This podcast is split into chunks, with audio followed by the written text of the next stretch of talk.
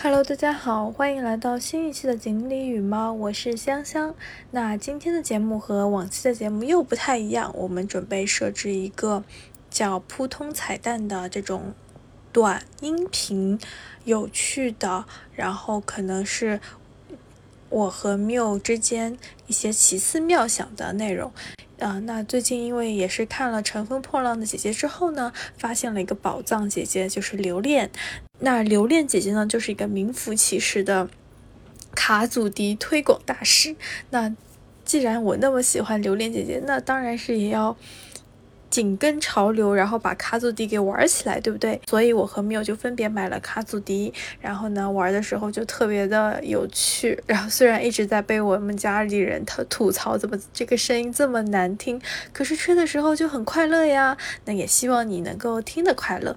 接下来我将为大家表演一首。就是爱你，在此特别声明，对不起陶喆老师，然后同时也对不起我选择的这个片段是来自于我们时代少年团马嘉祺、宋亚轩和张真源表演的，就是爱你的一个片段。接下来就把时间交给你的耳朵吧。